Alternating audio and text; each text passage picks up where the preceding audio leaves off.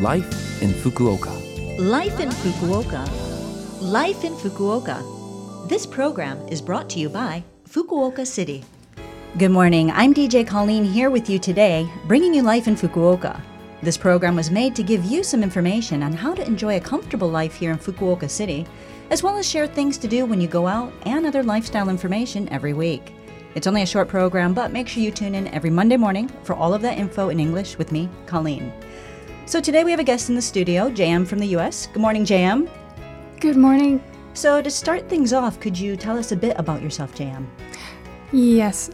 So, right now I'm an English teacher, but before that I was an editor and writer in New York.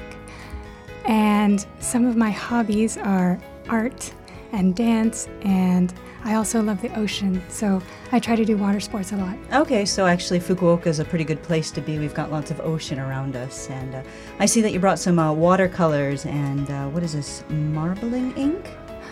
Yes, so first the watercolor. During the isolation period, Yeah. I made this series. Wow. It's I call it vitamin C, S E A.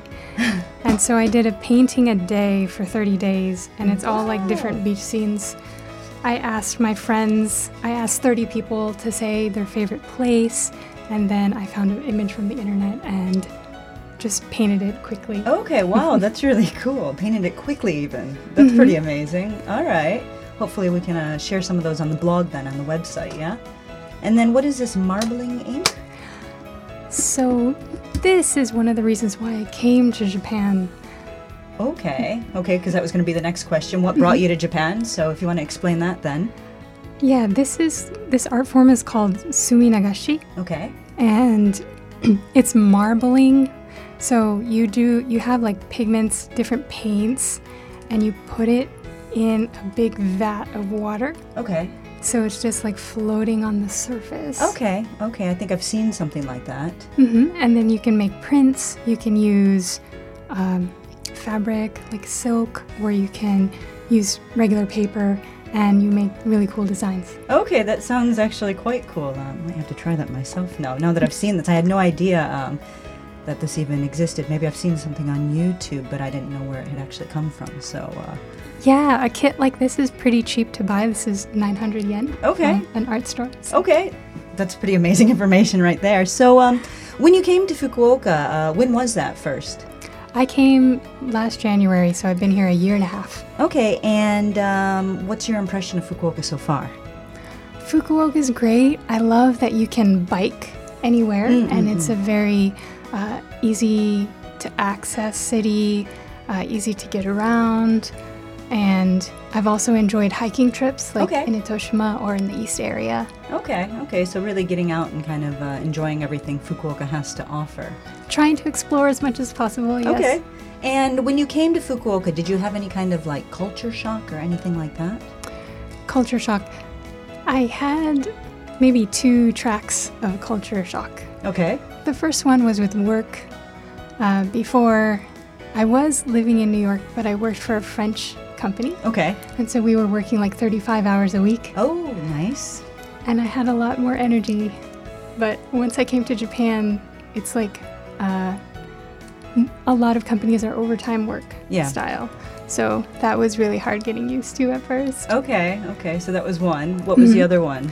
And the other one is fashion. So, one Ooh. example that I can think of for fashion is in America we call it twinning, Mm-hmm. and I think here it's called pa- pair look. Okay. Yeah, Yeah. like the couples kind of thing, or even like best friends, yeah? Yeah. Yeah. So, seeing people dressed alike and that like being so popular, I was surprised. Okay, okay. Yeah, I've actually noticed it, but I guess I've been here a while, so it's just kind of passed right over me, and so I just don't really notice things anymore. But you mentioned that. It's actually. Ah, it's cool. It's fashion. So you said that um, you are teaching English. Is that the only thing that you do? Well, uh, now I do have several part time jobs, and I'm starting these. Uh, well, I'm starting a new meetup for women. Okay. It's called Gambatte Girl. Okay.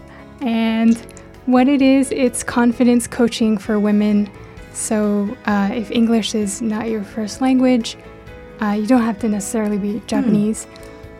And you just want more practice and you want to gain confidence and maybe not feel so shy when speaking English. Yeah. So I'm trying to do all women's groups centered around that. Okay, and uh, so you said it's on Meetup, which is a website, meetup.com. Right, you can find it on, on Meetup. Just search Gambatte Girl. Okay, and that's just all in English and Romaji, yeah? Yes. Okay. Um, yeah, I'll uh, make sure that I put some of that information um, on our blog so that uh, anybody who's interested in that with that confidence coaching and kind of just you know feeling your way through english or anything else i suppose um, can check that out and uh, perhaps even join that group and make lots of new friends and also learn maybe about some marbling uh, techniques if uh, that's on the table well anyway thank you very much uh, for coming in today and uh, sharing that information so Thank you very much, Colleen. all right, and uh, thank you everyone for joining us for this week's Life in Fukuoka. You can listen to this broadcast at any time on podcast, and if you want the contents of the information I shared with you today, just check our blog. All you need to do is visit the Love FM website and find this program's page. This week, I'll leave you with Simmer featuring Burna Boy by Mahalia, a song that JM requested for that summery feeling. And uh, if you see her postcards that she's painted, you'll feel that summer.